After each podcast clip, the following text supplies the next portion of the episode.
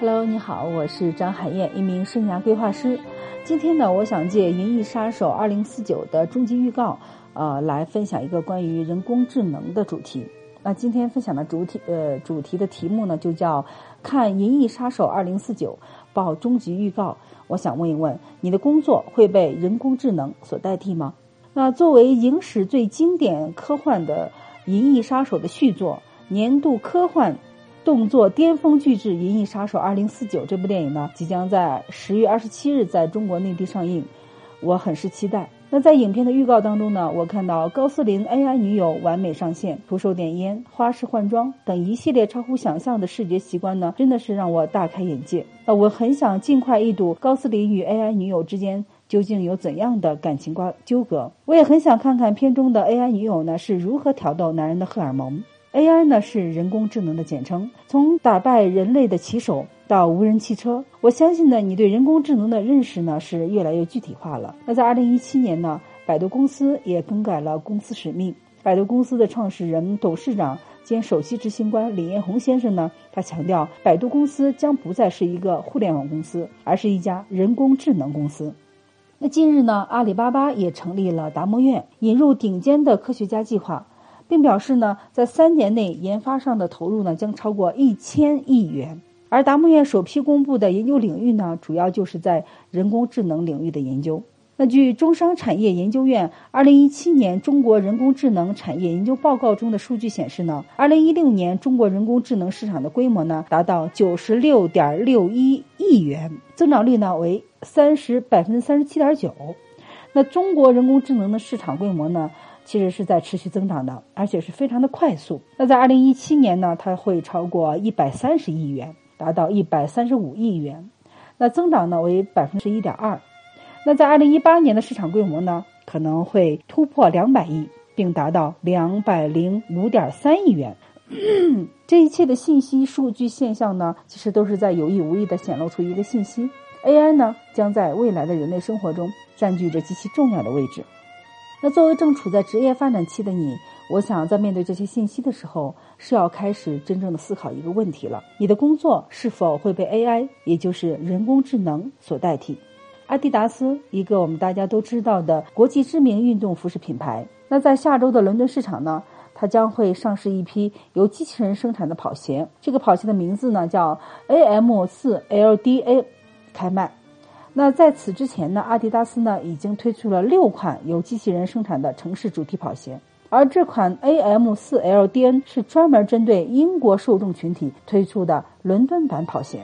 那这款由机器人生产的跑鞋呢，是从德国和美国的工厂生产出来的，而这个工厂最大的特色呢，就是用机器人来代替工人在流水线。流水线上的生产加工，相信大家都有一个常识啊，都知道阿迪达斯的主要工厂呢都是在亚洲，主要分布在中国和越南。因为亚洲的人口优势呢，能为这些国际大品牌提供一百多万的工人。那当阿迪达斯这样的大品牌开始减轻人力成本、节约生产时间的时候呢，他们不用再把工厂选择亚洲了，而是会设在他们的受众群体所在的主要的大城市的周边，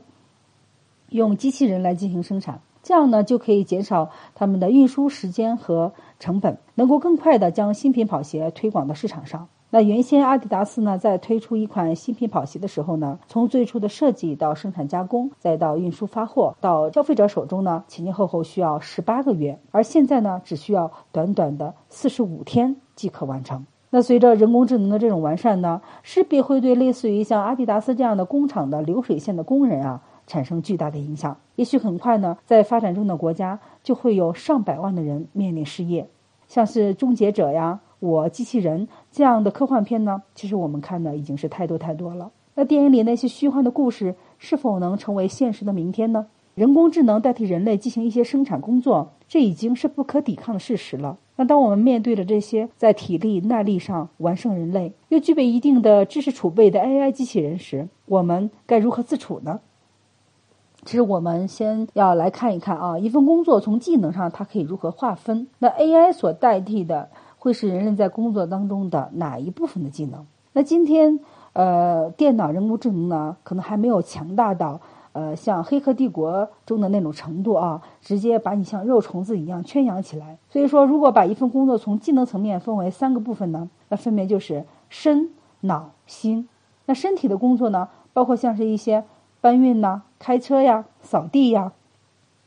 计算呀、记录呀、啊翻译、编辑等等这些可以格式化、模式化的工作。比如说，你明天要出国，那其实你根本没有必要学什么英语、西班牙语，对吧？你下载一个谷歌翻译离线版，你讲一遍中文，它就帮你翻译成阿拉伯文、西班牙文啊，或者任何一种语言。那你把那个摄像头对着日本的商标呢，它就能直接帮你翻译成中文。而这些呃身体的 层面的这种工作呢，其实是最容易被 AI 所代替的。那大脑的工作呢，呃，包括像是一些决策、洞察、整合、逻辑。分析、沟通、目标啊等等，有一定差异化的工作。那新的工作呢，就包括像是一些感知、共鸣、创造、直觉、体贴啊等等，非常个性化，会随着环境、对象不同而产生不同效果的工作。那大脑与心这两部分工作呢，通常很难被 AI 所代替。即使是一些更加高级的人工智能，它所能代替的也只是大脑的一部分工作，比如大数据的整合分与分析。可是，一旦涉及到人类的情感表达、灵魂意识方面的交流与呈现呢？AI 技术往往是很难代替的。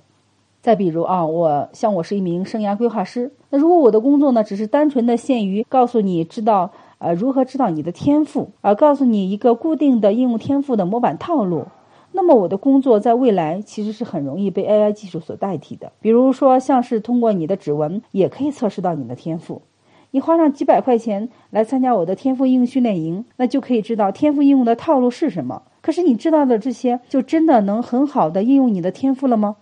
事实上不是的。你如何更有效的应用你的天赋，不仅仅需要你的大脑进行思考工作，也需要你的心的感受工作。所以说，我的工作的价值体现呢，就是在于引导陪伴你如何在一百天的行动计划中呢。更有效的运用你的天赋，同时呢，还会就你目前最紧急需要解决的职场问题，对你进行一对一的个人深度咨询。那我在展现我的工作的这个价值的过程中呢，我自己也同样不仅是用了大脑的工作，还运用了新的工作。所以说，我的工作呢是符合未来不会被 AI 所代替的标准的。那今天的你呢，在听完这篇分享以后呢，你真的要去检视一下你自己的工作内容。看看你自己的工作技能是在哪个层面？你是在用脑工作、用心工作，还是在用身体工作呢？那么，在判断你目前的工作是处在哪个层面的时候，是否有一个可以量化的标准呢？我给你四个标准啊，这呢也是四个问题，你需要自己提问自己，啊，向自己提问，并给出自己明确的一个答案。第一个就是你的这份工作未来会被机器所代替吗？第二，你的这份工作未来会被外包给他人或者是机构吗？第三，你的这份工作是否越做越让你升职呢？第四，你的这份工作是否越做越对他人有意义呢？那如果就我目前这份生涯规划的这份工作来回答这四个问题呢？我的答案是：第一个问题呢，最核心的部分它是不会被机器所代替的；第二呢，我的这个工作未来呢不会被外包。因为我所提供的服务呢，是传递我对宇宙法则的一个认知，是我对呃灵魂意识的呃层面的一些认知。那第三的话呢，我通过这份工作呢，的确让我不断的在升职，让我成长为一个越来越有智慧的人。第四份第四呢，就是我的这份工作呢，是帮助他人认识自己，在我在成就别人的同时呢，我也在成就自己。我认为呢，它非常的有意义。那如果说要你来回答上面这四个问题。那不知道你的答案会是什么呢？也许你惊讶的发现，哎呀，原来自己的工作未来极有可能被 AI 所代替呀。那么现在的你应该怎么做呢？我的答案呢是这样的：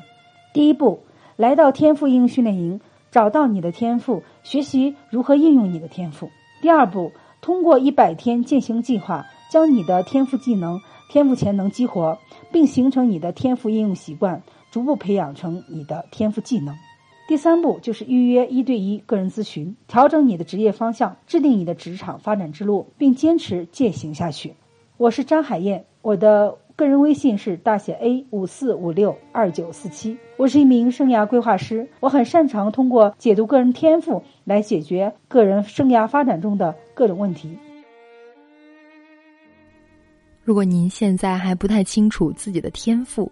或是想通过探寻天赋来转化成职业，从而得到变现的效果，可以添加微信七九四七零三零七零，备注“天赋”两个字。经过我的验证通过之后，可以预约天赋识别咨询。今晚的分享就到这里，晚安。